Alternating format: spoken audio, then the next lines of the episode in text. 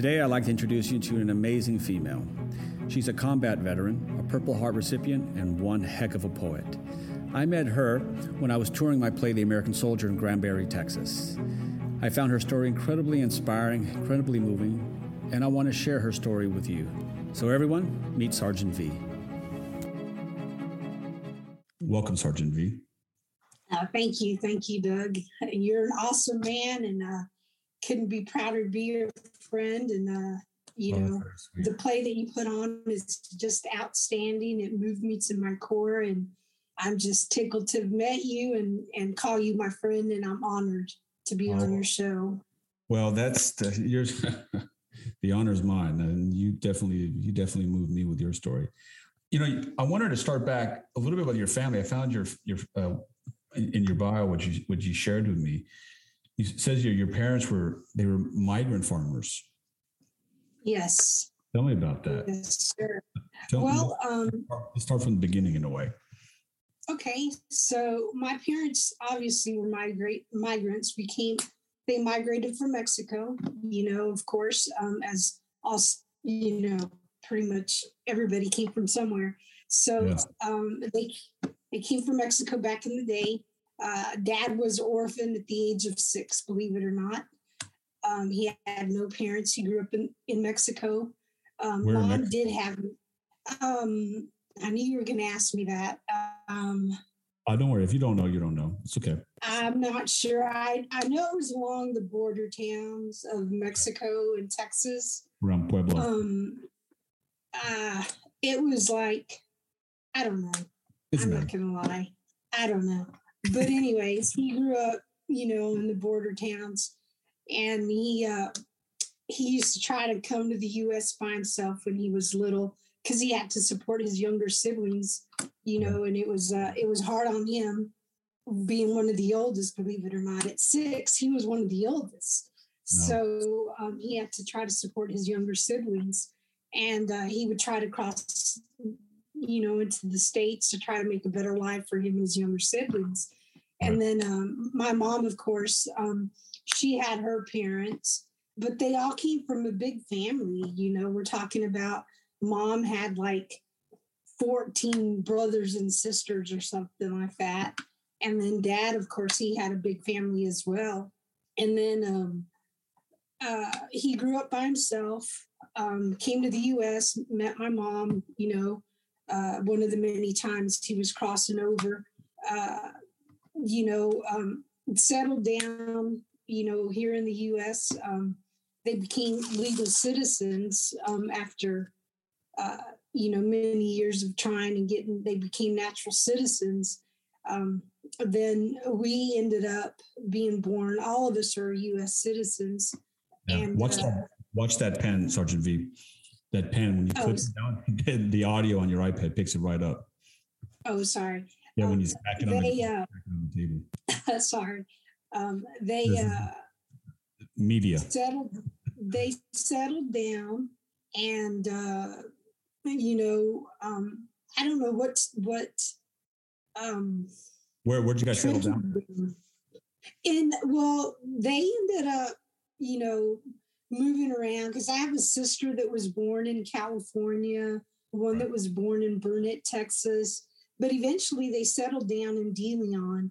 But throughout the years, they ended up migrating to uh, Wisconsin, and this was way back in the in the 60s, even before I was born.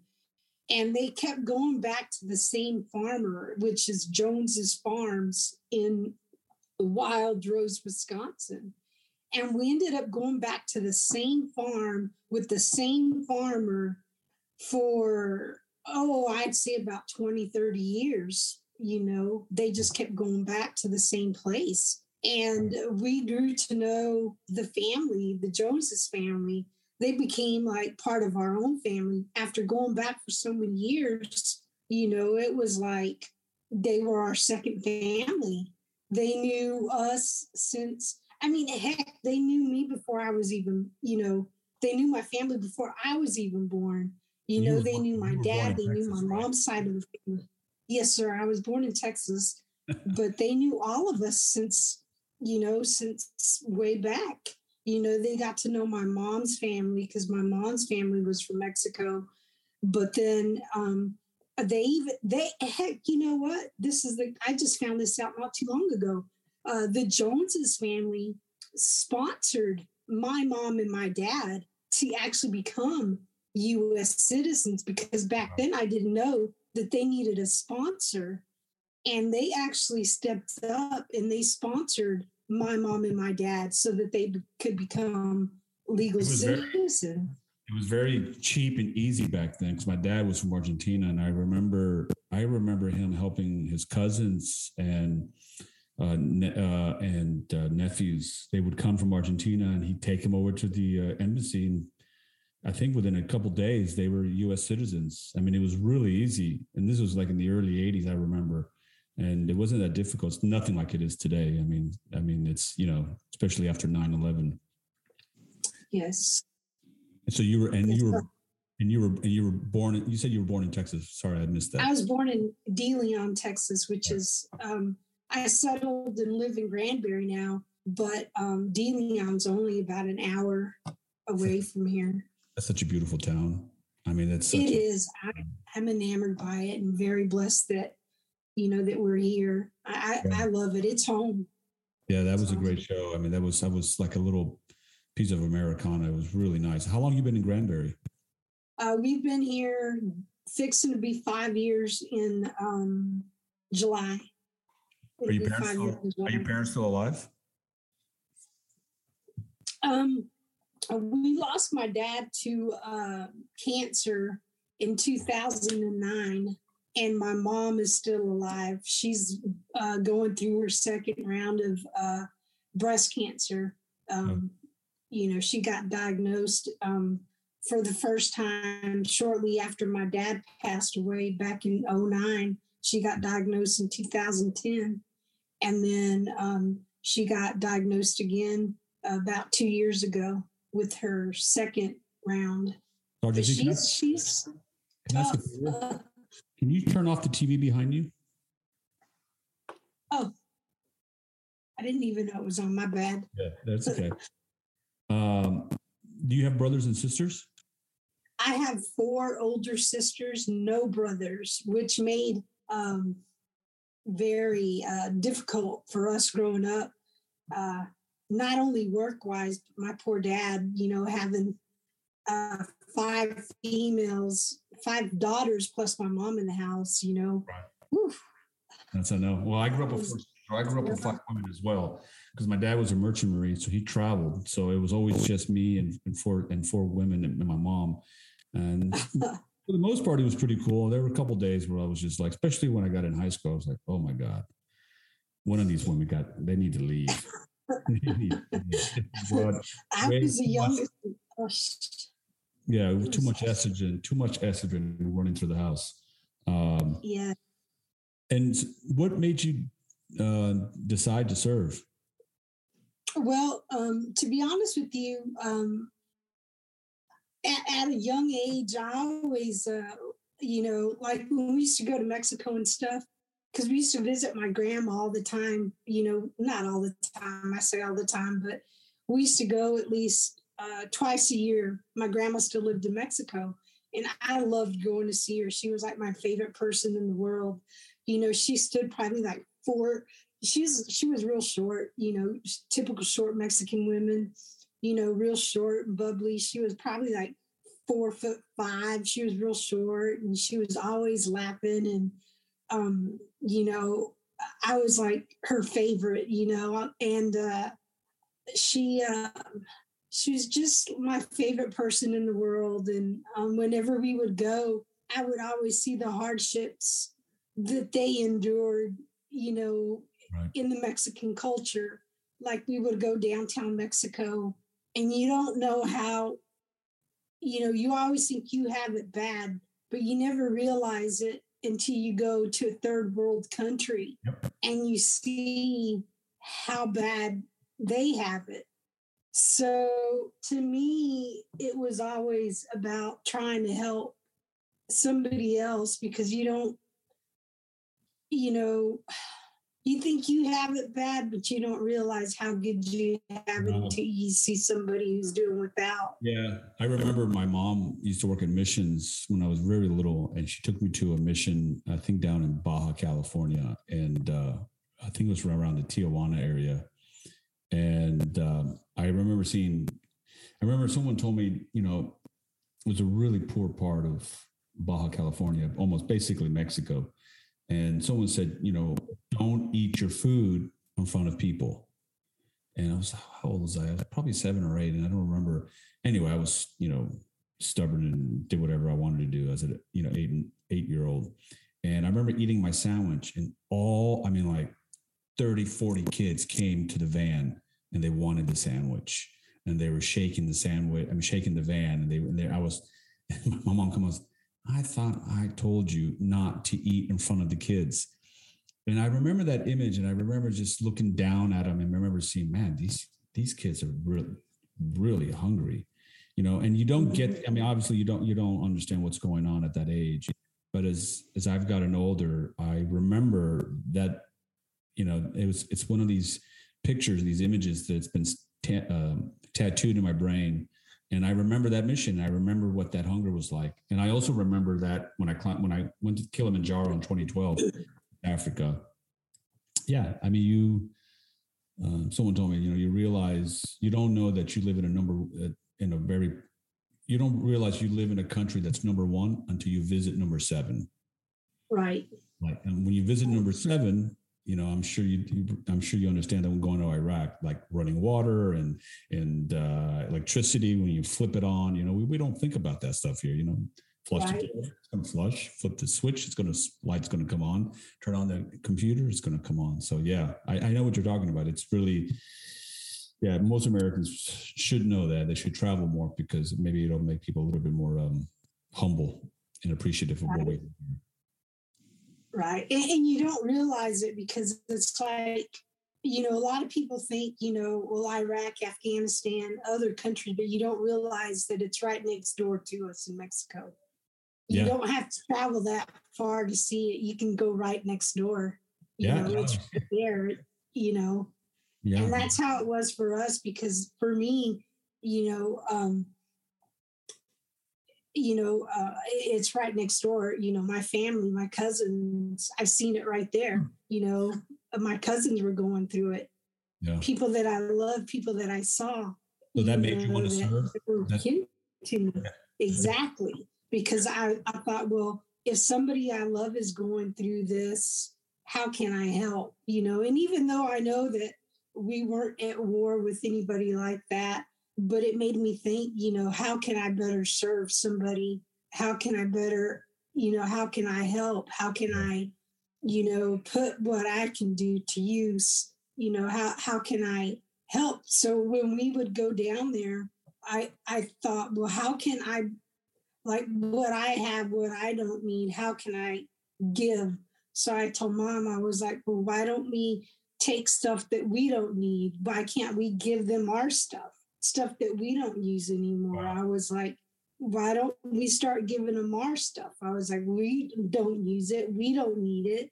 So we started um, giving them our clothes that we outgrown, shoes, even if it, you know, even if it didn't fit them, they could give it away to somebody that it might fit. So that's what we started doing. And we started carrying.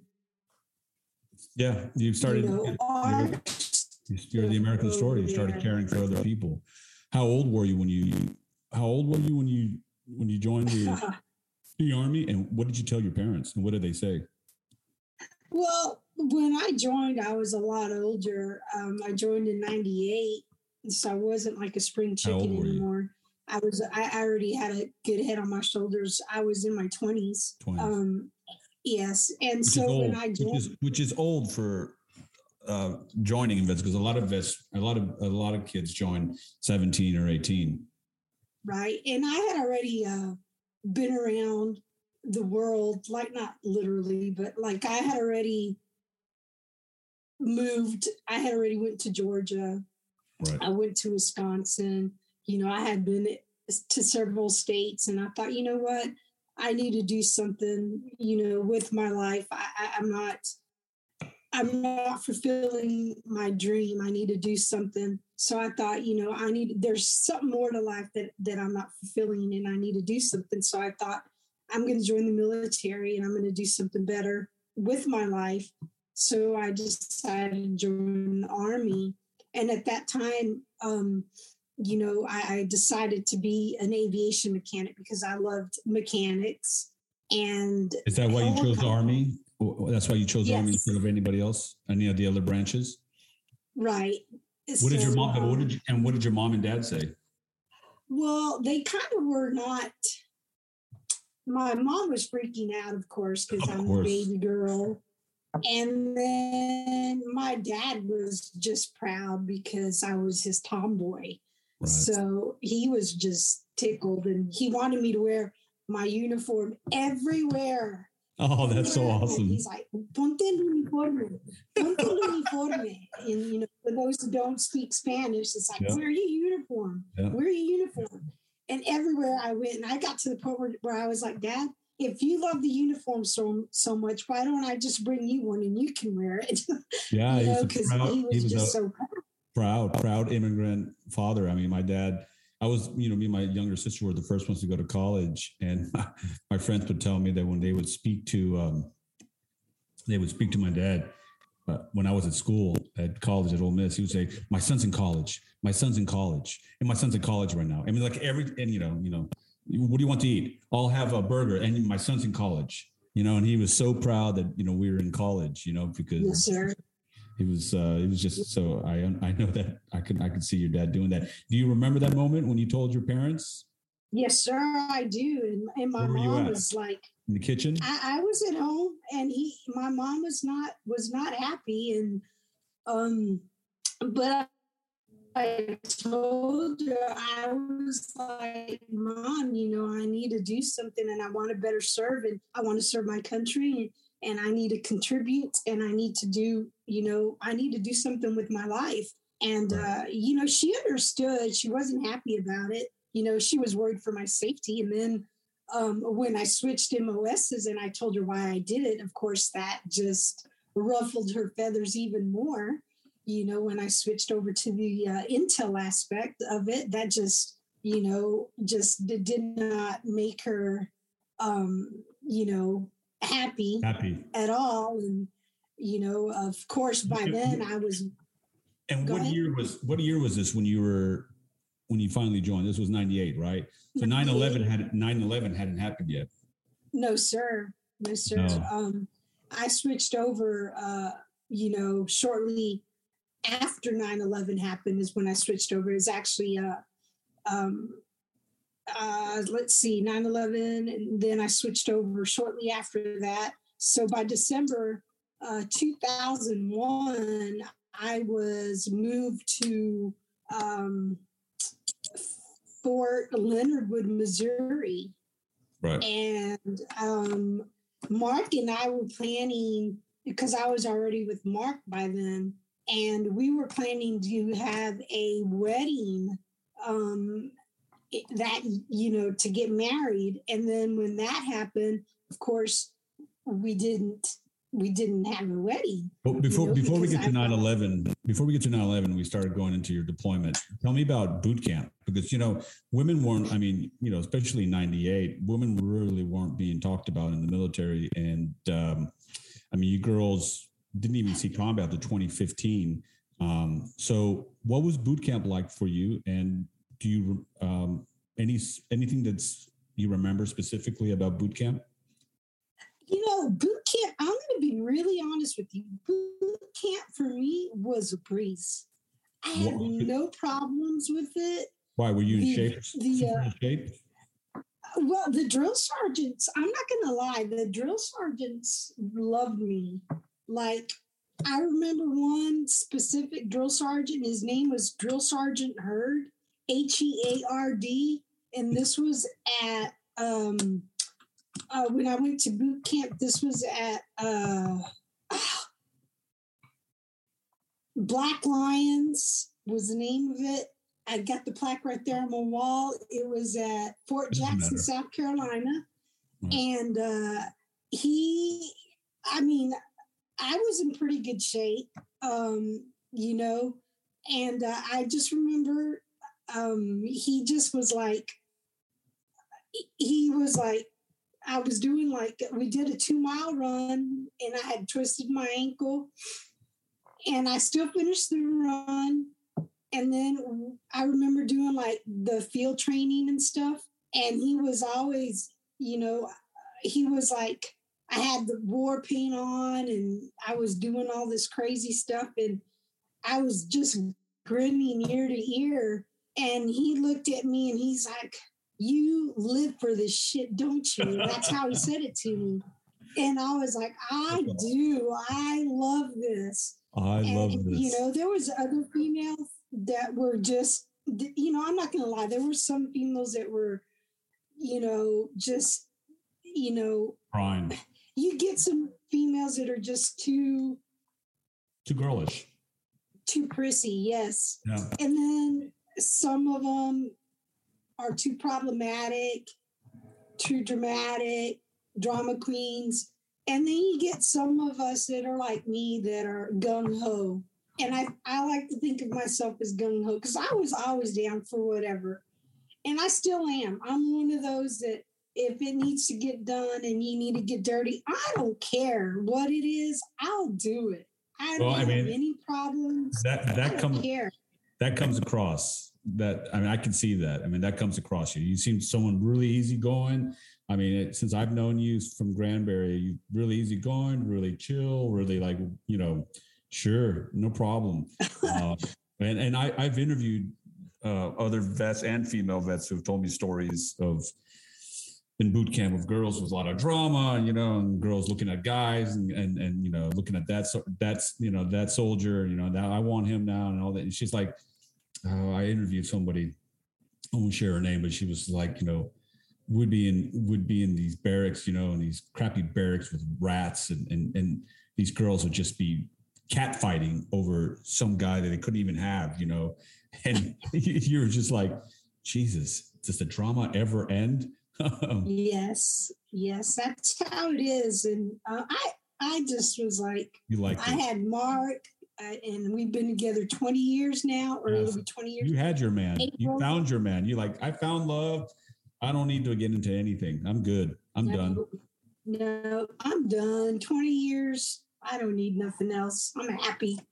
Even and, though he pisses me off sometimes, it's all good.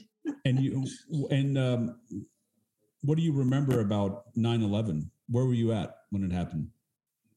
Uh still at well, I was actually I wasn't even in Missouri yet.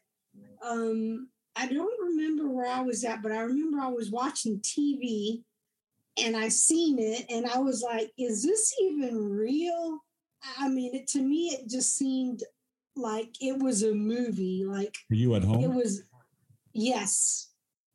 And uh, I, I couldn't believe it. I couldn't believe my eyes. And I, I remember Mark was there. And I was like, is this is this real? I was like, I couldn't, you know, and I was. It, it, was a very, it was a very surreal.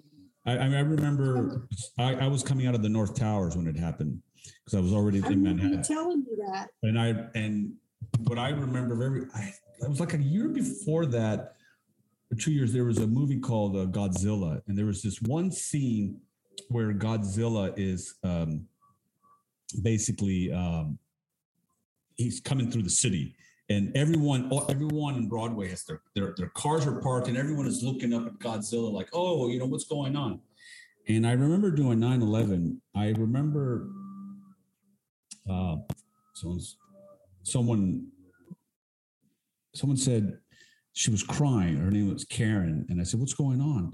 She goes a plane just hit the world trade towers. And so i remember I, I ran out and i felt i felt the vibration from the from the second one. Because the first one. No one knew what was going on. And I just remember very clearly being on Broadway, all the cars were parked, so you couldn't, you know, you couldn't move between cars. So I remember sliding over a hood and looking up, and also seeing everybody else look up. And I just remember for that brief moment thinking, this feels like a movie. I mean, this feels like a like like I was on set somewhere. You know, like it feels like a movie. Like is Godzilla coming up? But of course, we were all, we were in Lower Manhattan. We were looking at the twin towers that, that were on fire. And so, yeah, I remember it just felt like a movie. Just didn't you? Your brain was mm-hmm. seeing it, but couldn't put two and two together. Did you know? Did you know at that moment you were going to war? Yes, like I, I knew that you know, uh, for lack of better words, shit just hit the fan.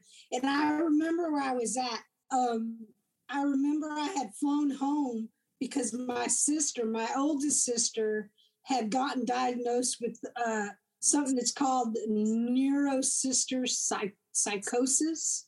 Yeah. And I had flown home and I was supposed to fly out, but I missed my flight.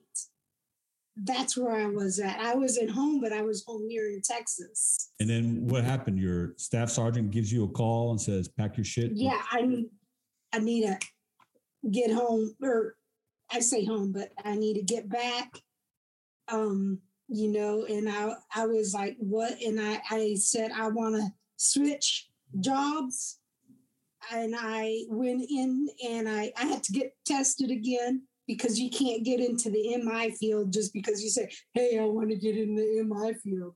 You have to get retested. Right. So I got retested and I went into the MI field, and that's how I got into the MI field. And do you was, remember when you, um, you, do you remember when you got the call? It was your staff sergeant that calls you, right? Yes, and they they. You remember what he said to you? Me, uh, they said, "Did you did you did you see what happened?" And I said, "Yes." I said, "I I didn't." I mean, I was like uh, speechless. I didn't. I really thought that it was not real. Like I was dumbfounded, you know. Ha- I mean, to me, it just seemed like a bad dream. You know, when you see, I mean, I was, I, I don't, you know, um, I don't cry. you know, for me to cry, you know, but I was like, I was more pissed than I was anything else. Yeah, I, I mean, wanted revenge. Everybody did. Everybody did. Yeah, I, mean, I wanted revenge, and I was like, I want to get those bastards for what they did. Yeah, you know, uh, and uh, it was just horrible. You know, a lot of people and, signed up. Yep, and that's what uh, prompted, I guess, a lot of people was was that. That's why a lot of people did what they did. Yeah, and yeah. then um, I, that's when I switched over, and then um, the rest is history. You know. Um, and so you got deployed to Iraq, right? uh, Afghanistan first. Sorry, Afghanistan first, and then yeah. How many deployments did you do in Afghanistan? I just did one deployment to Afghanistan. And were you scared when you first got deployed? Because you're, you know, you're surrounded by men, right? That's well, you're on a big bird, big C-130, which people don't understand.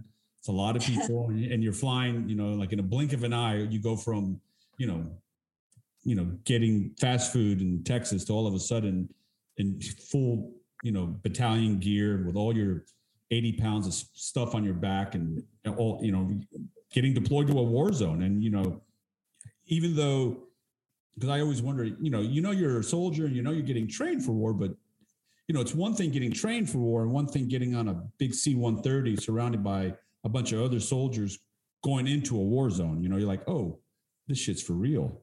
Like, you know, you know, I, I was I was nervous. I'm not going to say I was scared because um were you surrounded by men know, on that first deployment on that plane ride, plane flight? Well, there were some females on there too, and then when we got there, you know, when when we uh, landed in Baghdad, I mean in Bagram, uh, we landed at Bagram Air Force Base, and we got there, and then they said you're going here and you're going there, you know, um, I, you know, it was it was like they split us up, and we had uh, a hooch or a tent, whatever you want to call it, and and then they said, you know, you're going to this hooch, you're going to this hooch, and you're going to this hooch, and then, you know, the females are really petty at times. Yeah. And I don't care who gets pissed off. I'm speaking the truth.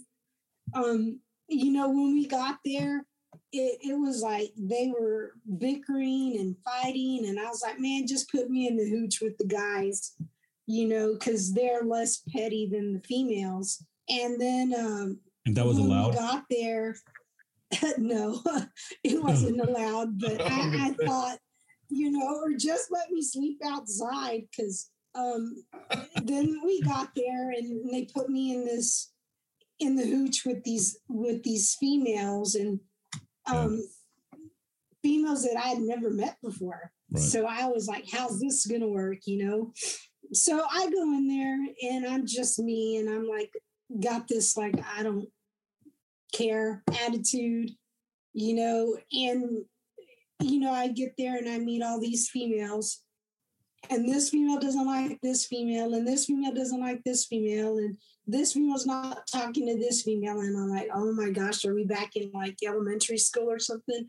And these are all older females, you know, they're not like, you know, teenagers, you know. Mm. Some of them are younger, but most of them are older females.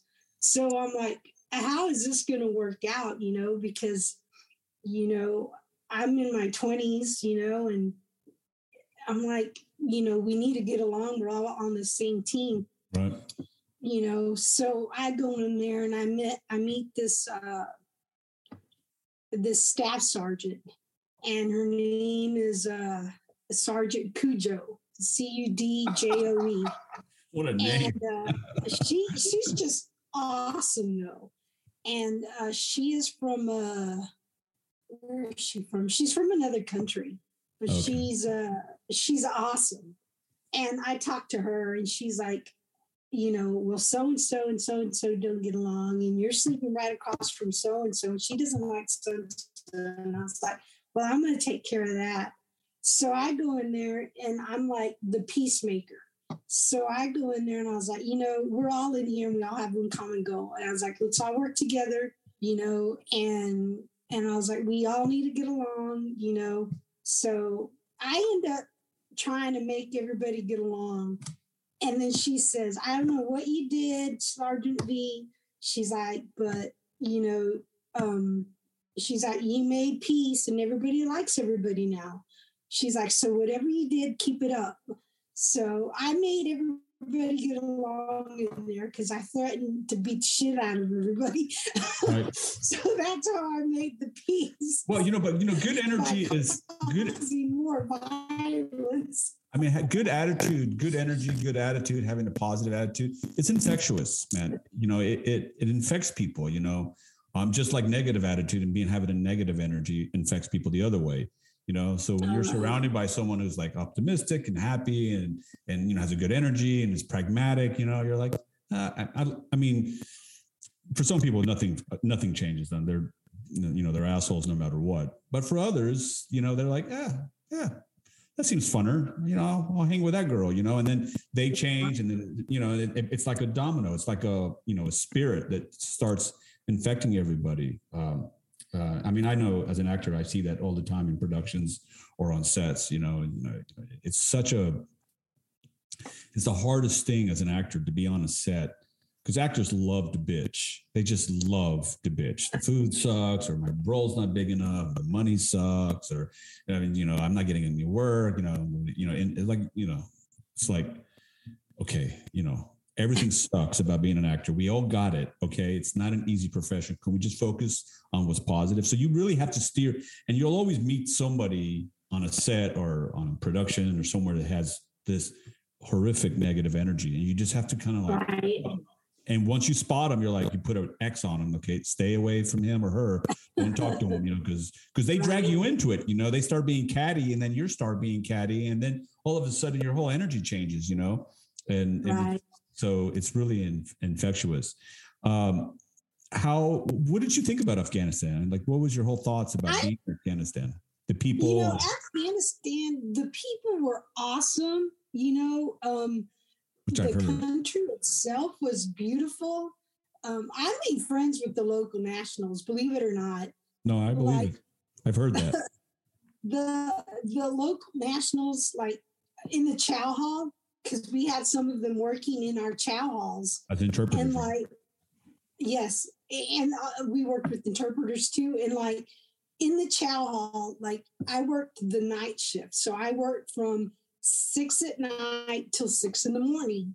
So when we would go in for breakfast at six in the morning, they would pull out, you know, all they would pull off the the drinks like the soft drinks and stuff, and they would put yeah. up like the milk and the OJ and the healthy stuff that I don't like.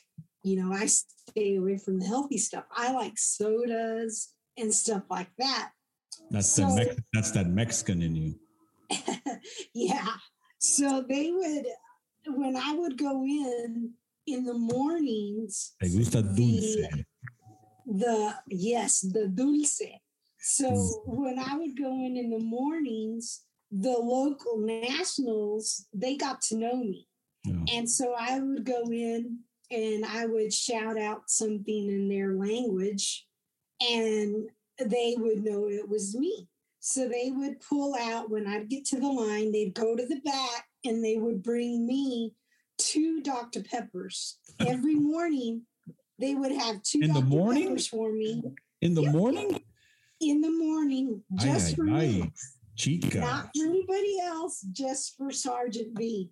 So everybody else would be like, you know, why is she getting Dr. Peppers and not us? And they'd be just for Sergeant V. So they would bring me the Dr. Peppers. So I was like catered to you know, they'd have my Dr. Peppers. Well, I mean, they they had me on. Especially in the beginning of the war, you know, they were. I mean, they were happy that you were over there, that we were over there as a country. You know, right. so the bitterness hadn't started yet. And so if you if you treated them with respect and kindness, they repaid you tenfold. You know, right. Um, they were really happy. And I heard amazing sunsets, right? Yes, I've got some beautiful pictures I'll uh, text them to you or yeah, you gotta share them to you. I, yeah, I'll, I'll email them to you. I like to see some pictures of sunsets. I love sunsets. I love sunsets, sunsets and sunrises. I would. Um, uh, I, I, just I'm addicted to sunsets and sunrises. I get up early in the morning, four thirty in the morning, and my favorite thing is to when I'm jogging, seeing the sunrise come up on me, or at dusk, seeing the sunsets. And, you know, Texas has amazing sunsets. New York has some breathtaking sunrises. Um, but I heard, yes. I talked to another vet. She's, I can't remember if it was a she or he, but he said um, that uh, Afghanistan had some amazing sunsets. Yes, it's beautiful. I mean, it's, it's, a desert. It's a desert. I mean, so I can imagine. Yeah, and I heard it's a beautiful country. It's beautiful people. And you did one deployment in Afghanistan. Did you go to Iraq afterwards or no?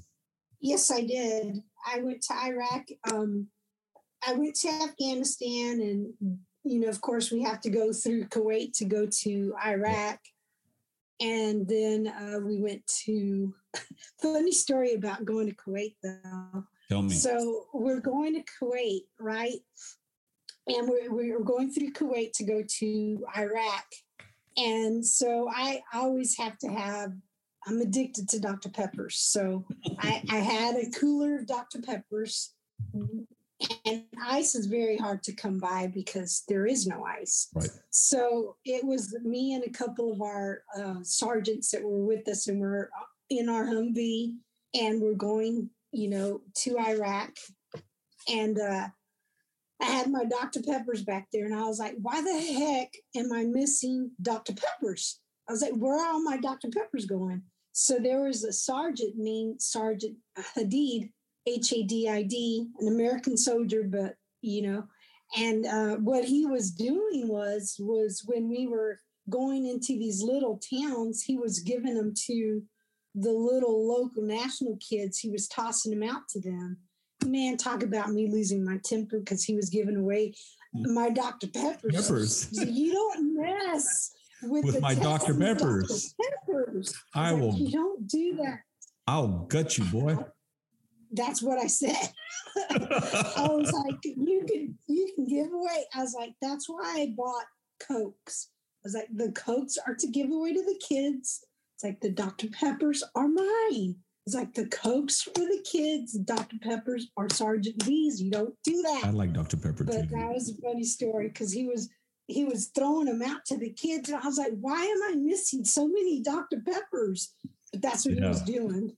Yeah, but, well, uh, Iraq And Dr. Was, Pepper for uh, them, I mean, that was like they, you know, for you know Iraqi kids. I mean, they've never had a Dr. Pepper. No, it's like no. you were passing and, out gold bars. Yes, it, it, and it really is because to me that's like liquid gold. That's like, you know, that's like for me that's my, you know, I don't drink them as much anymore. Um, you know, I've kind of laid laid off of them, you know, right. but uh, you know, we live in uh, where the area in which we live. You, you should know that there's a Dublin, and that's where they were made. Oh wow. But, yeah, yeah, that's right. I think they're they're manufactured in Texas. There, there's a distributor, yeah. a big distrib- Dr Pepper distributor in Texas. Yes, sir. Uh, I think I remember yes, that. Sir. And what year was this when you were in Iraq? I was in Iraq in 04. 04. So you were so so you were in Afghanistan what in 03? Right. So you were I had back to back deployments. So, I volunteered to go to Iraq. I was only home for like less than a month. And were you married then? Yes. Was that what was that like when you told him, or did he? Was that tough? Was that? Oh yeah. Well, when I came back from Afghanistan, um, things were already uh, changed within myself. Um, like um, I I came back with like I just wasn't me, the same Diane I was. Before. Had you seen? Have you seen? Did you start seeing combat already in Afghanistan? Um, I had been in predicaments in Afghanistan. Um, I wasn't like in in, in any uh, pew pew situations, but like I had been where it got pretty scary situations. Right. But um, and I had been in some situations that and you hadn't had your injury yet. No. Okay. And then it wasn't until, you know, when I came back, like my husband, um, he could tell that I had been in something and I didn't share with him what had happened, but he could tell that I wasn't the same uh, Diane as I was before. So um, something in me had changed and he could sense it and my family could sense it, but I never talked about it. Yep. So by then, the personality, you know, change, the change in personality was already starting to develop. You know what I mean? What was the thing that frust- What was the thing? What was the thing that frustrated you the most when you came back that first time?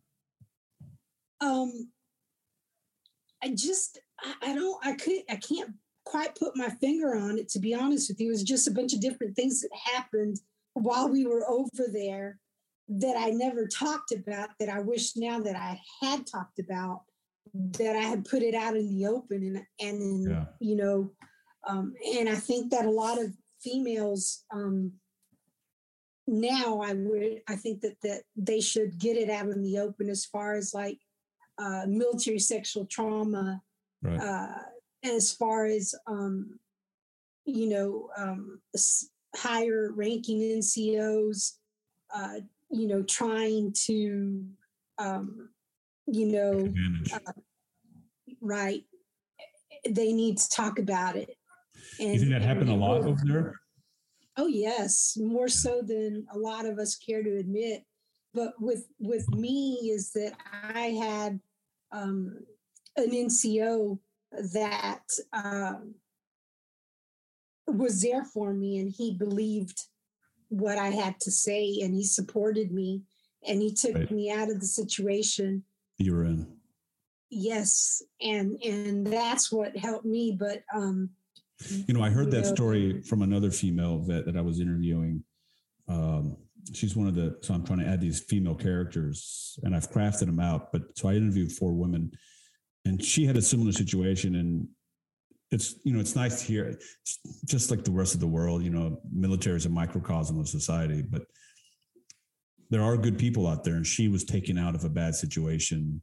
Um her i don't know if it, i can't remember i get so confused on ncos um, i know what they mean not commissioned officers but they for some reason my brain can't i can't figure out because non-commissioned means they're not actually military but it is i don't get it anyhow um, we won't go into that that thickness of my brain.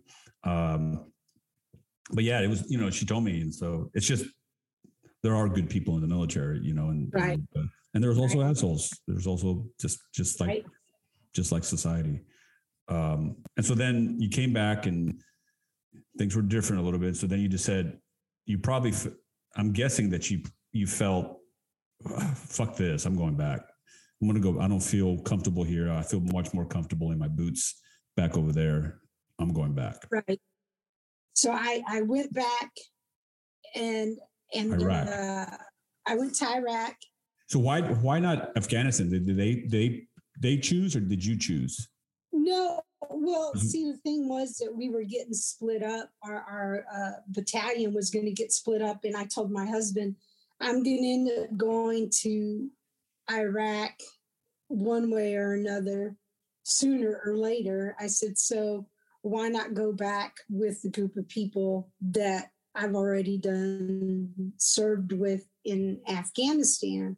Yeah. I thought I would rather go back with somebody that's already been overseas and knows what they're doing instead of going back with a bunch of what I call newbies that don't know what they're doing. You know what I mean? Yeah. That haven't been overseas, that don't know how to handle themselves or know what they're doing.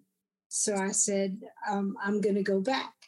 Well, then when I thought I was going to go back, my chain of command had another idea. And he said, No, you're not going to go back.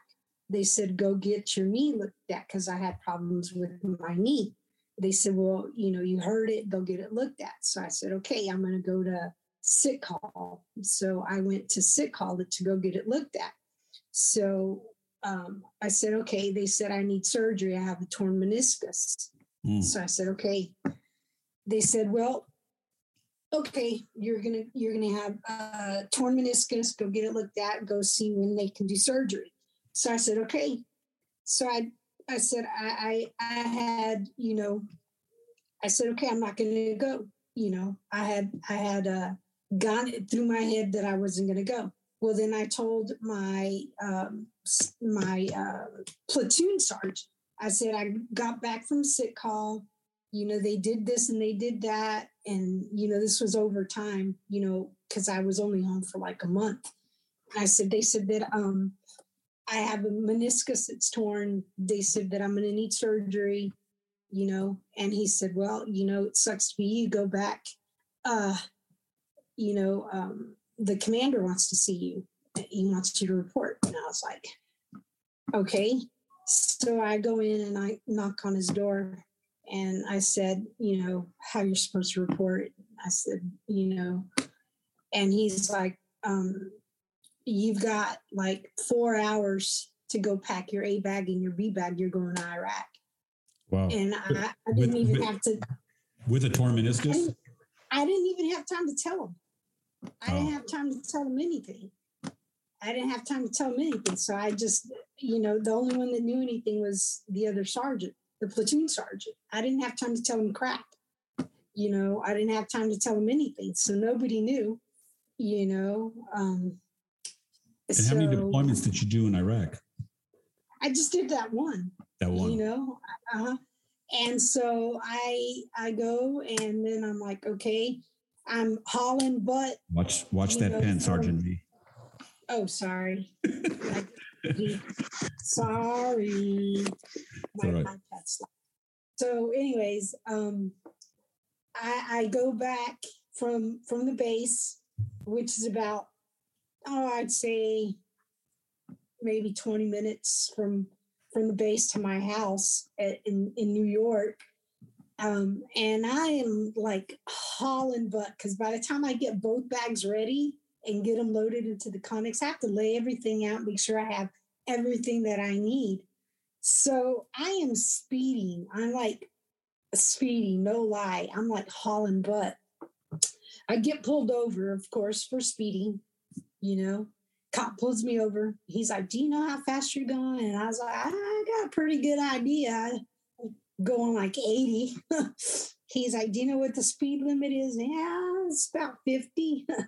He's like, Why were you speeding? I said, Well, you know, um, I got to go get my A bag and my B bag. I was just told I got four hours to get all my crap ready and go put it in the Connex so that I can deploy. And he's like, all right. He's like, I'm gonna let you go, but you be careful. I was like, Roger that. So he lets me go. I get home and I tell Mark. And Mark is livid. I mean, he is pissed, you know, because he's like, You just got back from Afghanistan. And he's like, Don't be surprised if when you come back, I'm not here. Oh, wow. Yeah, he was on the verge of leaving me. I mean, when I got back from Afghanistan, he flat out told me he was he wanted a divorce, you know. And here I am leaving for Iraq. You know, so, so and you know that as a female hearing you tell that, I mean, I've heard it from men tell that side of the story, but you know, because a lot of times, you know, women who um, who experience either black heart or you know people who know what black heart is is you know females who've been alone a lot back at home and their husband's been multiple deployments and something that i learned through my research of creating the play uh, my tv series but it's interesting hearing kind of your husband having a little bit of a black heart and he was like i don't like it either you know right so it doesn't matter if you're male or female the one who's at home doesn't like it he did not. I mean, he did not. I mean, he he was like, you know, it, it's hard, you know, not knowing if you're okay or not. He's like, how many times did you call me from Afghanistan?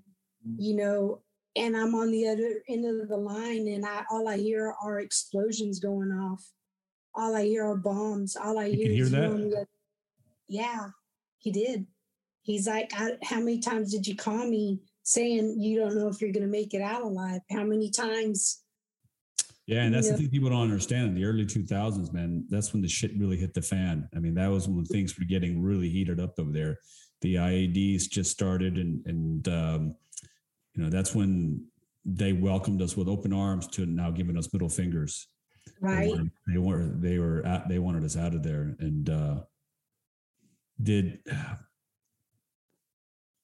I lost my train of thought. I was going to say, but that was something I was going to ask you. Um, but anyway, he when you called him, he he could hear the explosions. Right. I remember uh, Christmas Eve. I called him, and uh, I was feeling sorry for myself because we were out there, and it was Christmas Eve, and you know, it was me and my buddy, just the two of us, and this was. That's the worst. It's the worst because you know yeah it's 20 you know what's going on in the states on december 25th you know christmas music a couple some booze and presents and jolliness and you're stuck with you're stuck in a you know you know a, a bunk with some dude you don't really know and uh, up in the desert where there's no feeling of christmas. Right? It was just me and connery.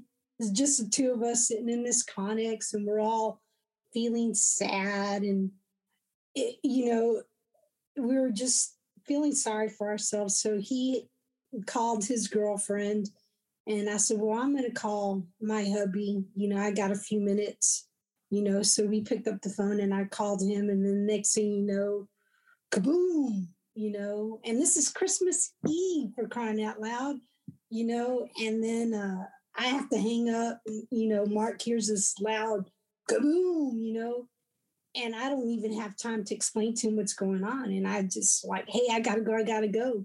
You know, I, didn't even have, you know, time to tell him anything, you know, and then, you know, he, I, I, called him, you know, a couple days later and let him know, hey, I didn't die. I, you know, I'm fine, you know, but he's like, you know, I know that that probably scared the crap out of him, you sure. know, but you know, you not scared. and I know that that a lot of that stuff, you know, gets probably got to him like it did to me, but you know, um, yeah. Well, I mean, you know, PTS is shared. I mean, that's the thing that I've learned. You know, in my many years being around the military and military people and families, it's shared. You know, it's not just the veteran who carries it.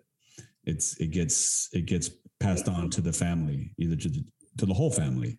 from the son to the wife or husband, whoever is on the opposite side. And um, right. Yeah, because you know he loved you, uh, and um, and I I would have to. Oh, I know I was going to say. I mean, I would have to guess another reason why you decided to go back is something that I've heard. You know, you didn't want to leave your friends behind. Exactly, and you know, and like I said, I, I would rather go with with the group of people it's like who better to have your back than somebody that's had your back once before? You know yep. what I mean? I and mean, you know, no one has ever, I mean, when you serve, especially when you serve in a war zone, you'll never be, I mean, you'll never be as close to men and women who are over there with you ever again. I mean, right. You're in, you know, you're sharing a very special bond. And no matter how close you get with anybody or any best friend you have or colleague, or no one will ever be as close as those men and women you served in a war zone. Um, right. It's it's a um, and I, I only I mean I know that from from talking to other vets, and I can only imagine. You know, when you share fear and the risk of death, you know that's a that's a pretty tight bond and you and and and then they have your back. You you have their back and you'll take a bullet for them and you know they'll do it for you. And right. a, there's a selflessness over there which probably is you know i would imagine a lot of it's when they come back especially you know coming back from a you know a war zone. They just americans just don't have that appreciation of just simple appreciation you know they just we don't have the appreciation you know when someone has your back and and has that selfless feeling you come back here and everybody's about me me me me me me me me me me me me me me me me phone phone me me me me you're like fuck this right i'm going back and, it's like a it's more than more than um it's hard to put it into words because it's like it's a closeness you know um when you're out there, you know, it, it's it's like you're breathing the same air. You're, it, it, I can't even put it into words because it's like they're more than your brother. They're more than your sister. It, it, it's it's so much. It's a closeness. it's like they're a part of you yeah. They're your heartbeat. You are their heartbeat. You know, it's so much more than that.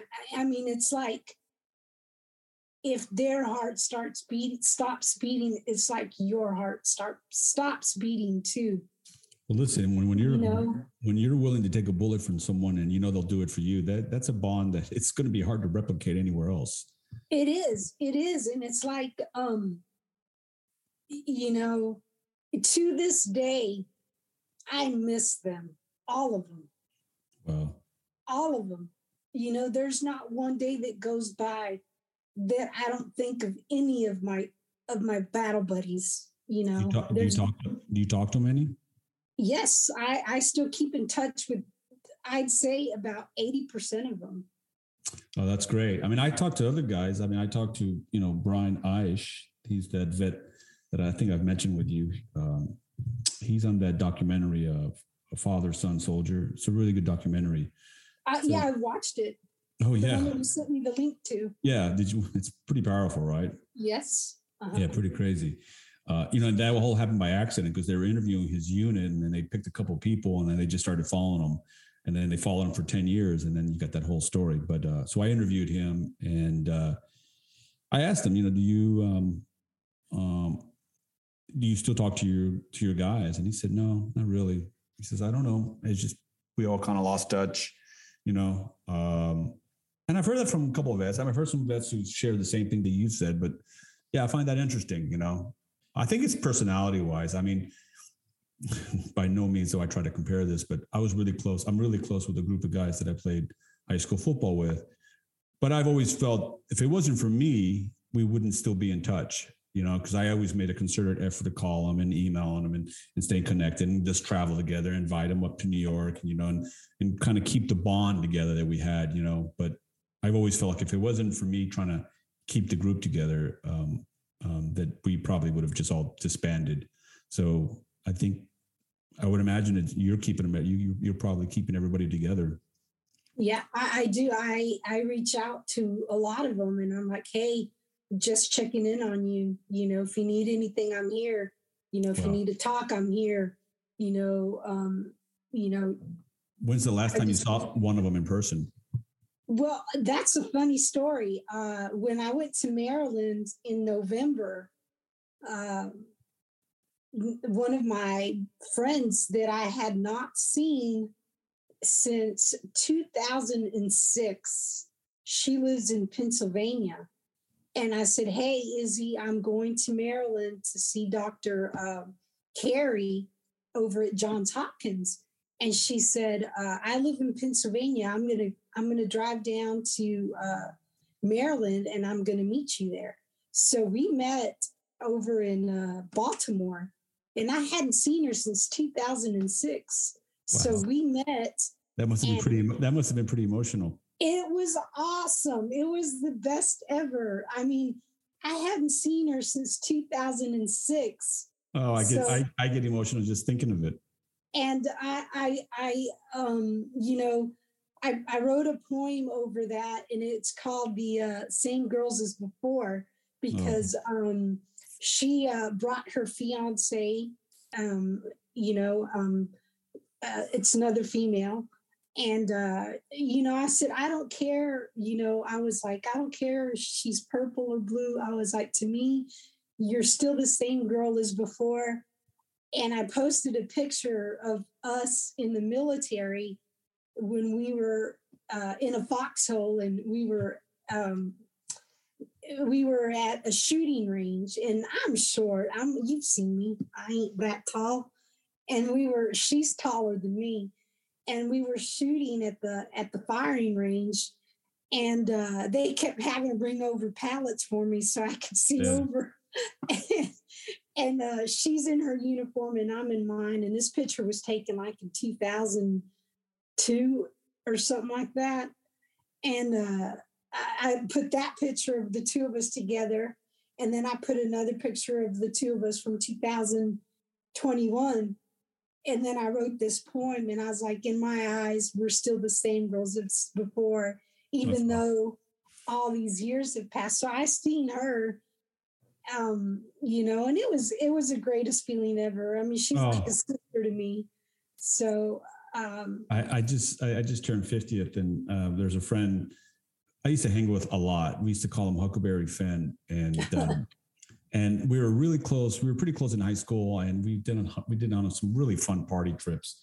And he was a big hunter here in Texas, and we used to go hunting and stuff. And I haven't seen him in a while, you know. And um, and um, oh man, when he came to the Granbury show, mm-hmm. he was in the front row, and I told him, I said, "Hey," he, he called me up. He says, "Hey, man." um, I think he had someone who lived there. He says, I'm going to go see your show. I said, you serious? I haven't talked to him in a while. I mean, you know, 10 years, 15 years, uh, maybe even 20. And he said, yeah. I said, oh my, his name was Sid. I said, that'd be so cool, man. And he was front row. And I remember afterwards we had some drinks and I was, it was just like time gets erased. All the 20 years evaporated, you know, and it was such a cool, and we sat at the bar and I remember he was with his wife and his kids. And I said, listen, you know, because yeah, you know, people change. As you get older, you, you don't want to, uh, you know, presume or overstep your bounds. You know, you don't know who drinks anymore. You don't know who, you know, you, you, you don't know, you don't know how people have changed, especially right. you haven't seen them in a while. So I just he was staying because Granbury's a small town. He was staying at the same hotel. He, so him uh, him and his wife came with me. We we rode back. We had a couple beers afterwards, and we rode back and to the hotel. And I gave him a hug. I walked him up to his room. So then I just send him a text and said, Hey, you know, the bar's still open. I'm going to have a couple more drinks. You know, if you're, uh, if you're around, uh, come on down. Love to have a drink, but no worries. No, no pressure. You know, I wanted to make it, you know, like, you know, he was down within five minutes and we closed the bar down and we told stories and we laughed and we, you know, shared, you know, emotional things. And it was so freaking cool. You know, it was such a special moment. Yeah, it was pretty awesome. Uh, I want to get to your poetry, but can you tell me where we you were in Iraq when you had your injury, right? Well, yeah, I got medevac in 04. Do you remember anything about your injury? I don't remember too much about anything, to be honest with you. People have asked, and um, were you in a car? Were you in a Humvee or anything? What do you know? Are you walking around? Uh, I I I don't remember. I, I was in a Humvee. I got medevac. I woke up. I was in. Uh, I went from uh, Baghdad to Balad, from Balad to Walter Germany, Reed. Germany to Walter Reed. Uh, and since then, I've had about, I think I'm pushing 50 surgeries now. The foot thing was more of a vertigo slash uh, uh, gravity thing. Um, what was the in- what was the injury that you had? Um, to be honest, I've had several. Um, uh, I've had a back, shoulder, foot. No, but that big one, what was it? It was your back, shoulder, foot. oh, oh, oh, so yeah. all of that happened at the same time. Yeah. Um, but it, it's getting better. Um, the those, those, those, those Humvees are not good for people for soldiers' backs, are they? There, you know, there back then though, um, the Humvees they didn't they didn't have them up armored like they do now. They don't have much protection. You know, that's crazy. You know, when I read when I studied when I read about that, I was like, what the what? Like, you know, yeah. it's just so many things that happen in the military that it just I couldn't as a civilian it makes your mind boggle. I could only imagine the frustration as a soldier when you're like, why would you not armor these? Like, I mean, hello, McFly. I mean, it's just mind boggling out. You know, I remember Mc, McCain fighting for for those for that for that bill to pass so he can those Humvees can get armor. Like that should have been done on day one. I mean, that should have been like, you know, you know, putting milk in your coffee. Yeah, yeah. you know? Yeah. Crazy. You, you want me to tell you a cool story though? Yeah, love it. Um, have you ever seen that movie Black Hawk Down? Oh yeah, I love it. Okay. So after I got out of the military, um, there's a place in Georgia called um, there's a program called Faces of Freedom. Look it up. It's a good program okay. for soldiers. Faces of Freedom. Right. And it's used to be run by a guy called uh, John McLaughlin, MC. I don't know how to spell it. I'll find it. but, uh, anyways, uh, he took us soldiers um, to an event, and I got to meet the real Colonel McKnight and the real Colonel Steele. Oh, wow. Were they that cool? was awesome. That was like out of everything I've done in my life, that's like by far the coolest thing ever was they, meeting them. Were they, they nice? Were like, oh my gosh, they were down to earth. Colonel Steele, his arms were as big as my freaking both of my legs put together. His I mean, arms those, were like, you know, those guys, they, you know, it would be surprising if they weren't cool because when you've experienced so much combat, for you to be an asshole, it'd be really weird because when you experience that much, a combat, you see so much sacrifice that you're, um, you have a, just a different appreciation for human, for, yeah. for humans, you know, for life, you know, treating people with respect is probably pretty high up in the priority compared right. to khaki stuff, you know, you know bullshit stuff. One of the first things that uh, Colonel Steele asked me, now this is the one that marched the soldiers out of Mogadishu.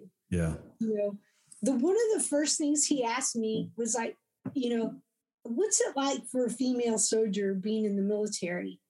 You know, and I I told him he's like, you know, but just really down to earth, you know, and he's sitting here asking me, you know, but what was weird was that he was in command when I was at uh, Fort Drum. He was a uh, captain, but I didn't know who he was. Go figure, huh? No, go figure. yeah, and then uh, Colonel McKnight, you know, he he's just, you know, he was really cool. He was uh when I met him, it was at the same event, but uh, he was one of the soldiers took his leg off. He was an amputee. He took his leg off, and Colonel McKnight was uh, using it as a golf club. I was like, who does that? So it was it was really cool. But those are, you know, some, some cool. cool stories. You need to look it up. Faces of Freedom. It's I really will. cool. I, I wrote it Uh, down. They took us to go meet uh, Sean Hannity. You know, Oh, he's wow. a supporter, and uh, what's his name, Jon Voight. Uh, he's a big supporter too uh, Yeah. of the troops. So it was really cool. I, I got to do a lot of cool stuff, but meeting those two was like the coolest thing ever. That ever. is that Yeah. is really cool. Did Yeah. you when when you when when you were over there? I mean, did you um were you close to anybody who was lost? Yes, there was. eh, You know what really hit hard was that the guy that I was close to, his name was actually Mark. Oh wow. Yeah, and he was a civilian contractor, and uh, it, it made me think about my Mark because he he liked to cook too. So it was especially hard for me, you know, because it, it just, uh, you know, it, it made me think about my Mark, and I was like, you know, I, I would hate to think of anything happening To to him. my Mark. Yeah. Tell me, so tell, really tell me a little bit about that Mark, but tell me a little bit. What do you remember of him? He loved to cook, Well, huh? he, he he loved to cook. He'd always cook us steaks. You know, he was a big steak cooker. Nice. Um, he was a really nice guy. He was a civilian contractor. He, um, he just um, he was just a really nice guy. You know, he reminded me a lot of my guy. You know, and um, I, I was just attached to him for that reason because he he just reminded me so much of my Mark. You know, How did you find out? How did you find out when he passed away? Um, I found out afterwards. They didn't tell me until after after uh, I was already at home, and it hit me really hard because, like I said, you know, we were close, and and like I said, he reminded me so much of my Mark. So it was uh, it was hard. You know, it just uh, Were steaks good? yeah, yeah. He cooked some mean steaks. Um, Where was he from? he was from Texas, uh, oddly enough, you know. So, I mean, who else but a Texan is going to know how to cook a steak? Come on now. Nobody else but a Texan is going to cook a steak. Amen. Oh, You know, well, but, uh, my next steak, I'll do it in Mark's memory. God bless him. May he rest in peace. yeah. Uh, Um, we also lost, a, uh, well, um, not at that time, but um, another another good person that we lost. Not at this time, but he was also uh, a good NCO. Um, he was a, a, good a good friend also, but not not during this deployment. But somebody that I'd like to mention. Also, um, we lost. Uh, um, he was uh, he was from New Mexico, and he was in the military, and he retired out of the military, and then he went on to join uh, as a civilian contractor, and uh, he went to Afghanistan as a civilian contractor, and he lost his life, um, uh, and uh, that that really sucked because uh, he was a good NCO. I can't uh, call his name right now. Uh, Well, But- what do you, what do you remember about him? Any anything specific? Yeah, uh, he was from Hobbs, New Mexico, and uh, Halsell. That was his name, Command Sergeant Major Halsell. I knew I'd get it. And uh, he was, uh, I remember he was in charge of us when we were at Fort Drum, New York. And uh, he, um, he was a linguist, believe it or not A what? and a linguist. He kind of did what I did. I was a linguist also, and uh, he did. Um, he made uh, the best uh, enchiladas verdes, Oh, and he made them with. How does he make that? How was he able to do that in in Iraq? Right? you know, he he didn't make them for us in Iraq. He made them for us when we were in uh, Fort Drum. Fort Drum. Okay. And okay. Uh, he used um, Hatch uh, New Mexico chilies. Oh my god. Oh my god, they were the best chicken enchiladas I've uh, ever had. I love spicy food. You know, well, may he rest in peace. What was his name? Say his name again. Command Sergeant Major Halsell. Command H A L S E L L. Okay, I'll probably ask you to uh, uh, text those names to me so I can put them in the list. Um, um, I, I just love Mexican food. I love. I, I, can I can turn a peanut butter sandwich into a taco. I mean, I I mean, I just you know, growing up in Texas, you know, my mother was my mother is Colombian. My father he passed away. He was Argentinian, and uh, How you that? and my my uh I have a best friend who's Colombian. And when I waited tables as an actor here in Texas, so I, you know, all the waiters were Mexican. So I picked yeah. up their lingo, you know, you know, no mames, you know, you know. Oh and, yeah. and, and, and, and my used to drive my mom nuts because I was speaking this kind of Chicano, Texan, Mexican Spanish, you know, and she was Colombian, you know, and Colombians are very proud proud about their their, their Spanish, and she's like, "Stop talking like that," you know. But I, I mean, I collect salsas. I literally collect salsas. I I can't walk by a jar of hot sauce and not buy it. So, uh, great. Well, that's I will I will think of Sergeant Hustle. Hustle. Halsell. Halsell.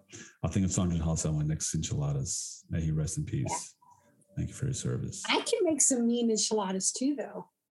I have oh. to make some. Well, maybe next time I come to Granbury, you'll have to invite me yeah. to dinner. And, let um, me know. I, I think I everybody seems to like them. I've only I'm made sure some three times in my entire life because I'm not the I'm not the cook in the family. Mark is. Oh, okay. Mark does all the cooking, but I've only made some three times in my entire life. So everybody seems to like them. So when you finally, I, I, would imagine eventually you were honorably discharged, and they told you, right, since you're right. not fit for service anymore. Was that tough? Right. Yeah, I I was. Uh, well, they told me that I wasn't fit for duty.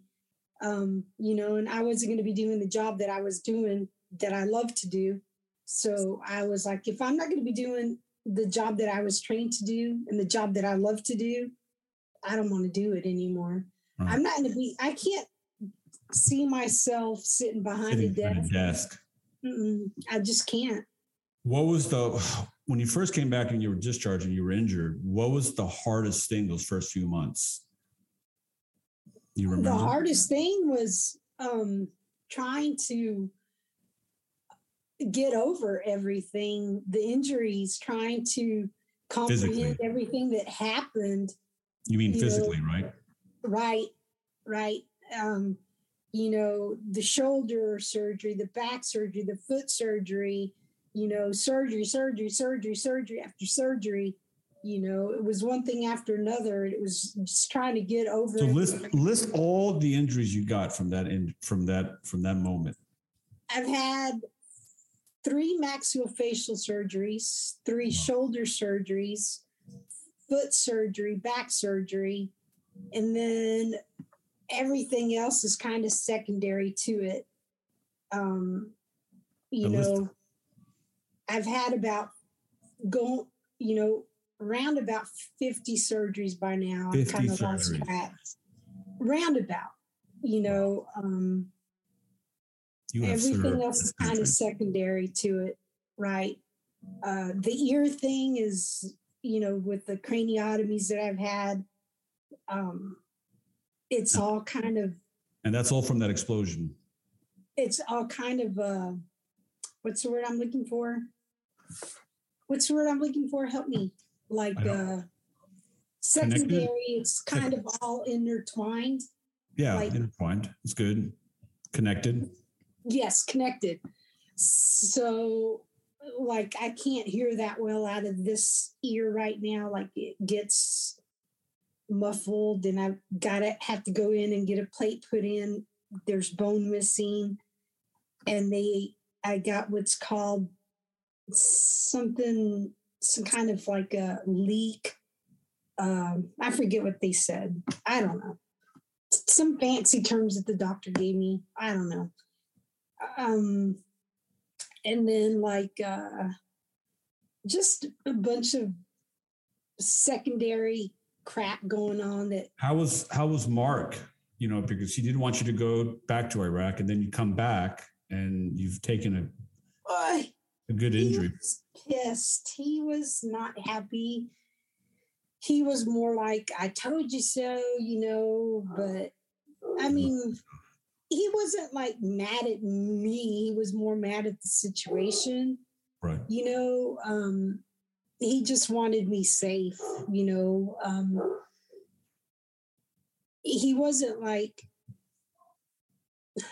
you know, he he was supportive. I mean, he knew, you know, like everybody. I mean, when you sign up for something, that's what we sign up to do. You know, nobody held the gun to my head. Nobody. You had a job. Yeah, I mean, it's like with anything else. I mean, all of us signed up to do something, and, and nobody's holding a gun to our head. Right. You know, and I'm not, you know, like any of my other friends that came back with injuries. I mean, we all have our crosses to bear. This is just mine, you know, and it's all good. It could always be worse, you know, and I'm good. I mean, I'm healthy. I mean, I don't have high blood pressure. I don't have diabetes. I don't have cholesterol. I mean, the worst of my injuries is just right now I'm dealing with this. So so I have to deal with this thing. So, so I, just was run probably running a little bit out of time, but so you were dealing you had some PTS, right? Yes. And then is that when you started writing your poetry, which is amazing by the way?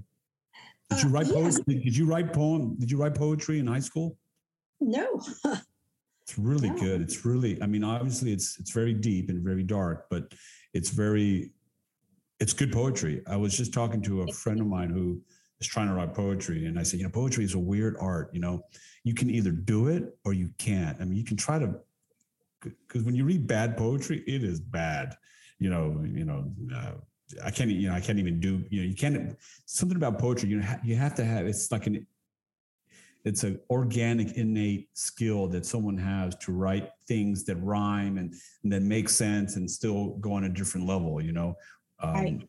um, and you have that without a doubt. And I was telling her about your poetry. It's like, you got to read her poetry. And it's just, it's so instinctive. It's so good, you know? Thank you. So beautiful. It comes that, from the heart. oh, I know it does. Anybody, I'm going to share one of your poems. Your poems are very powerful. And so, is that how you started? What got a, what made you want to start writing um, poetry? Well, um, one of my friends, uh, he lives in New York, and he called me one night, and he was um, on the verge of suicide, and uh, I stayed on the phone with him for for about four or five hours trying to get him to put the knife down and not take the pills. And uh, I was on the phone with him, and I had the other line with the police department, had my iPhone, I mean, my laptop or my iPad actually. And I was trying to find the number to like the VA, trying to get help for him. Yeah. So I'm trying to do all this. And then I stayed up and I just started writing a poem for him. And it was called. Uh, and you, but uh, before that moment, you never written poetry before? No. And why poetry? Why didn't you try writing a story or a love note or something? Why? How, I mean, that's such a. I don't know. It's such a specific art. It's so specific, what, you know. That's just what came out. I I don't know. That's just. I bet you, I bet someone in your family wrote poetry. I don't know. That's what the good Lord put in my heart that night. I mean, it wasn't even night. It was about five in the morning, and I just that's what just came out. All I did was grab a pen, and that's just what came out, and that's just what I wrote. And then it's like the floodgates opened, and then I just never quit. Stop and I think I've got like, I think I've got like 500 in there now. Yeah, English gonna, and Spanish. And you're going to publish a book. Yes, sir. The good Lord willing, um, we're we're uh, yesterday and the day before yesterday we did the photo shoots for it for the cover. And I'll be the first one we, buying that book. thank you. So we're we're hoping it'll go well, and uh, twenty uh, percent of the proceeds are going to go to non-profit uh, organizations. We're going to put back uh, twenty percent to help vets. Both uh, both there's going to be two different non nonprofit organizations that I'm going to contribute to to help vets with. one of them is going to be an organization called um, Operation Finally Home. You need to write that one down. It's a good, it's a good nonprofit to uh, donate to, and that you know, help. Operate. I talk about. Sorry for interrupting, but Operation Finally Home. I um, I raised like five thousand right during the beginning of COVID because a vet reached out to me. He was telling me that he he was having a hard time uh, putting food on the table. There's a lot of food insecurity with a lot of uh, military, low right. low end military families and I was like, what? He goes, yeah, there's a lot of people who are struggling right now. And so he's like E7 below, they have a really hard time because especially during COVID, they're usually dual income. Then they lost one income because everything was shut down. So I raised, so I, you know, I did a GoFundMe um, and I won't do ever do GoFund again, but that's a different story. Um, it'll, I'll do a different fund. Um, but um, I raised five grand, right? So awesome.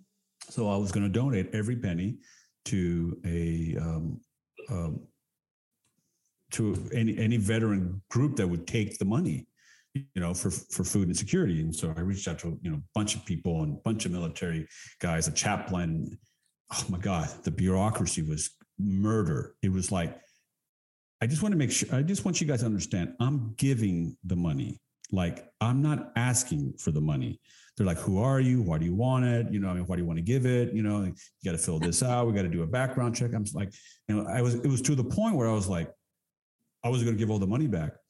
And then finally, uh, I I was going to do the show up in um, uh, Fort Braggs in up in North Carolina, and so I knew someone there. She said, "Listen, I know somebody at the YMCA food shelter at Fort Braggs. They'll help you."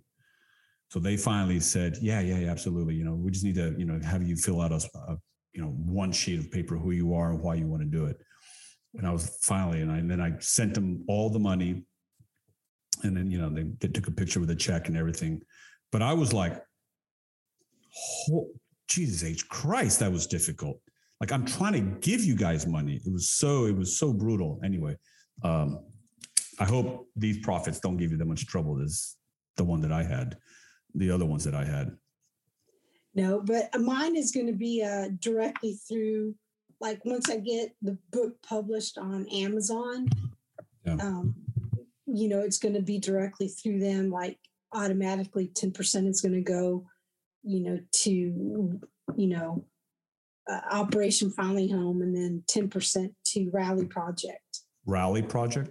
Uh, Rally Project is local to uh, Hood County in North uh, Texas. Okay so, let me know because I'll try to I'll try to help you with these and support and, and donate as well. Uh, awesome. Because I'm always donating to different funds, different veteran military funds. It's it's hard, you know. Sometimes you want to find the good ones, you know. Yeah.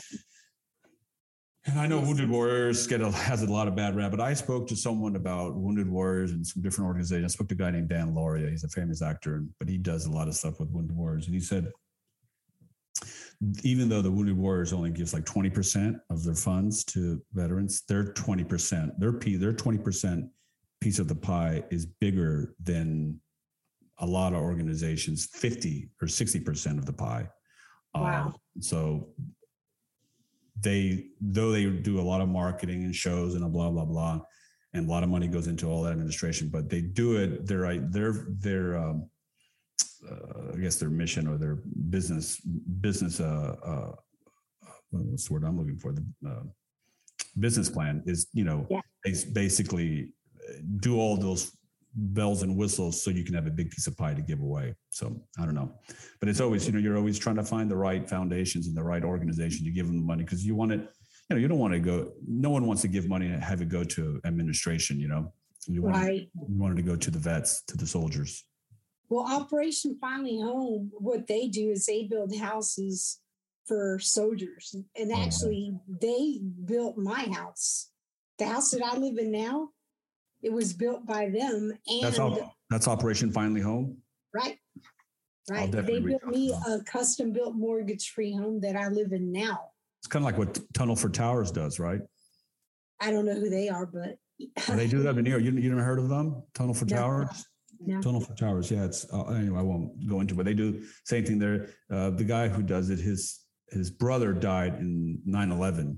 so now he basically he's taken on this whole mission about building vets, uh, first responders, uh, injured soldiers, um, fa- uh, widows. Um, oh wow! Everybody, he gives them a mortgage-free home. Yeah, well, that's what uh, Operation Finally Home did for me. They built my husband and my family and I a custom built mortgage free home wow. back in 2017. And then uh, Rally Project, what they do is, um, or yeah, Rally Project, what they do is they help uh, veterans and uh, first responders with immediate needs. And I, I uh, work with them also that's why I chose those two organizations to help. I'll reach out to them and I'll tell them that I know you and then see if I, how I can help them. Right. Um, that's why I chose those two organizations because those are near and dear to me. Yeah. So I'll help them by, by, you know, hopefully my book goes, you know, it'll sell and it'll do well. And then I had a couple more questions that I just wanted to ask before we wrap up. But when you first came back, being a woman, I want because I want to ask specifically to you as a female, as a woman. Uh, did people? How do I phrase this? Did people get? Because they, you know, you know, they see a woman, they're like, you know, they don't know that you served, right? You know, nope. especially no one expects a woman to serve. No one expects a woman to have, you know, receive a Purple Heart, you know? And so no, everybody it, thinks it's my husband. Yeah, yeah, exactly. So I'm, I'm trying to phrase, but that's what I'm trying to ask. I'm trying to put that in a, an intelligent question. My, my thick brain can't do it right now, but yeah, um, everybody assumes it's the husband that served and not me. Not um, you, right? Even, even to, even now, uh, you know, they see my car and it's got uh, vet plates on it and they don't assume it's me. They just automatically assume it's my husband you know, he's the one with the short hair. He's the one that's all tall and, you know, burly. And me, I'm just, you know, short, long that, hair. That, I don't fit the role.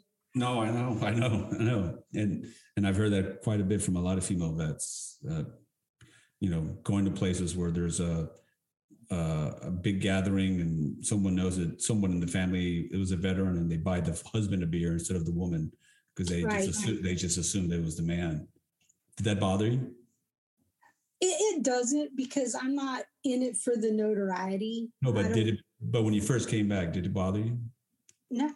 No. No, it, it, it never did because it's like to me, I don't need the acknowledgement. I don't need the pat on the back.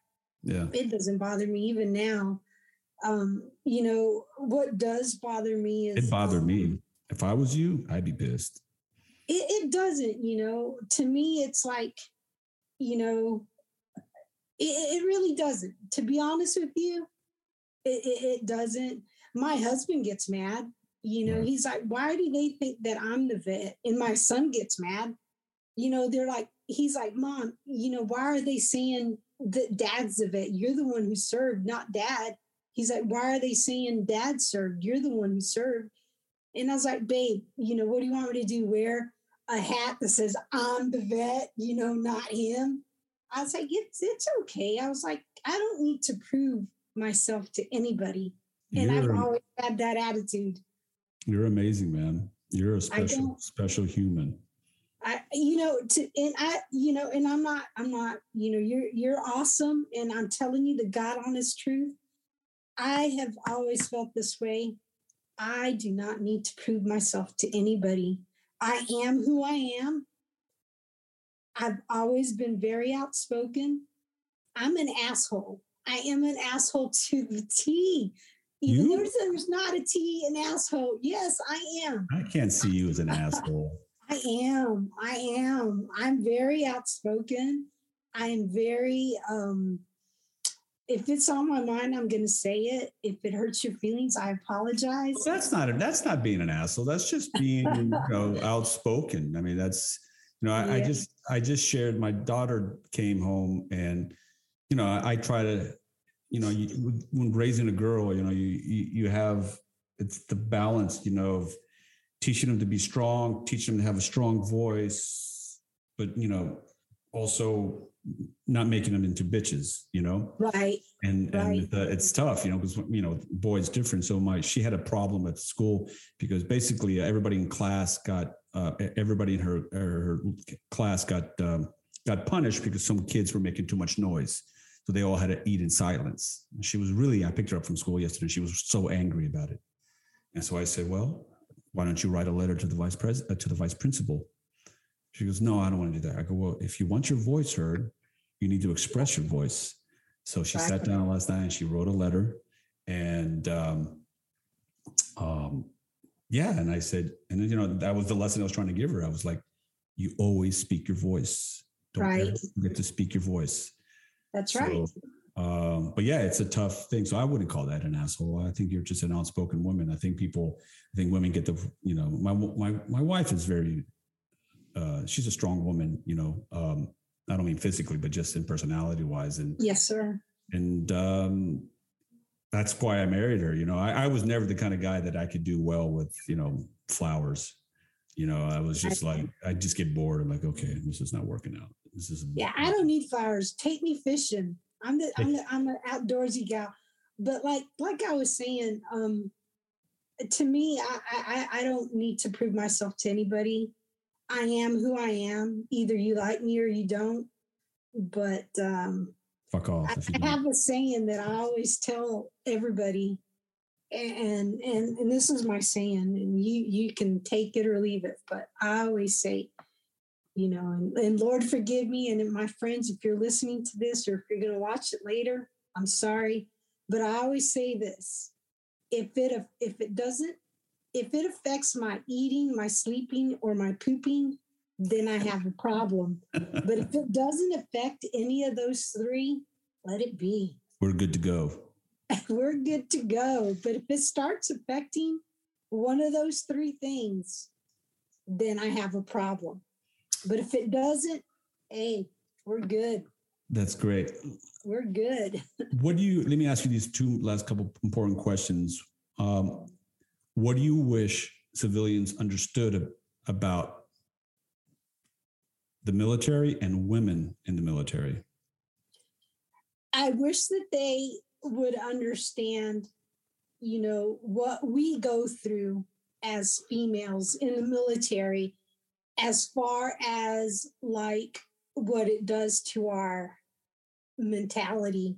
They don't understand what we go through um, you know, not just as a, you know, physical trauma, but as far as like the mental trauma that we go through, the sexual trauma that we go through. I mean, we we as females, we go through a lot, you know. Um, Let me ask you this: If I did a show and I do a female combat veteran story, let, us say I do a show. Let's say the, the whole theater is filled with female combat vets. How many, if you were going to guess, how many how many um, female combat vets in the audience you think had sexual trauma in the military? I'd say about 90%. 90%? Yeah. 90. That's a I much bigger that's a much bigger percentage than I thought. Yeah. I'd say a lot of them have gone through it, but none of them will speak out because they're afraid of the repercussions and they're even, afraid of even of now even even as yep. even as a veteran?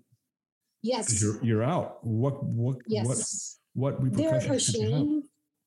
They're ashamed because they didn't speak out or they're ashamed to tell their family members about what happened. You really think 90% now is that because you went through or you or that's just from you know that? I just i just from what i've seen. Because right. when i was in I saw it firsthand. A lot of the times, from what I saw firsthand when I was up there, I mean, I saw it firsthand.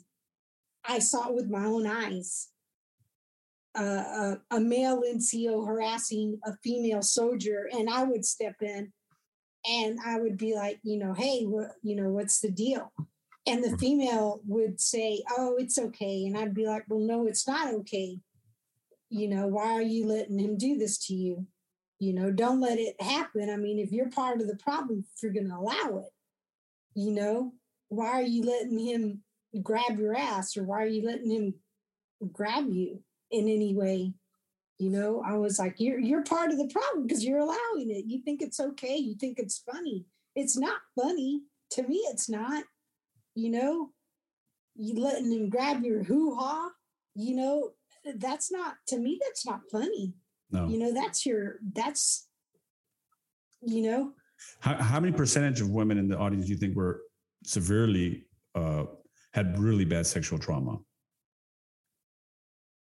How many had really?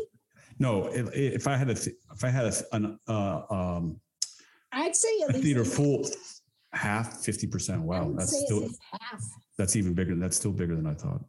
Yeah, because a lot of them, they, you know, you you got to think about it. A lot of them are afraid to step up.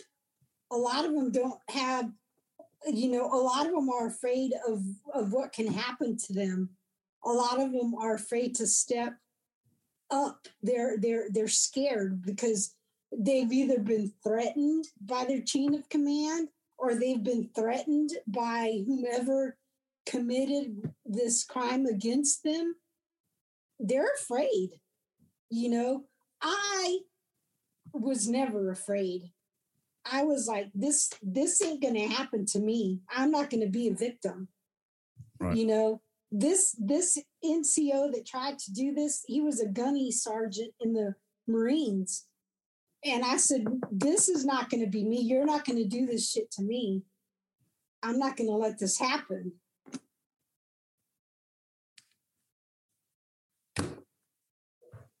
That's just such a much bigger.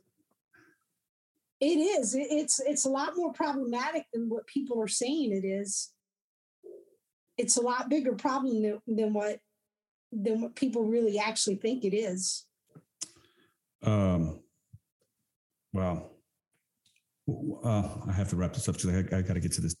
I forgot about this doctor appointment. No worries. Um, what advice would you give anybody, any vet who's transitioning out of the military or dealing with PTS? You know, find an outlet.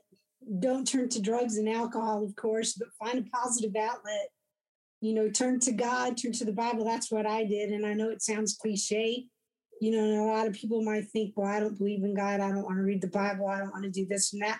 Even if you don't, you know, try to find a positive outlet.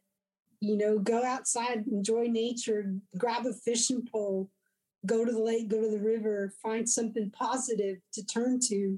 You know, um, there's a lot of bad things that happen, yes, but there's a lot of good things in life too. You know, don't just focus on the negative things.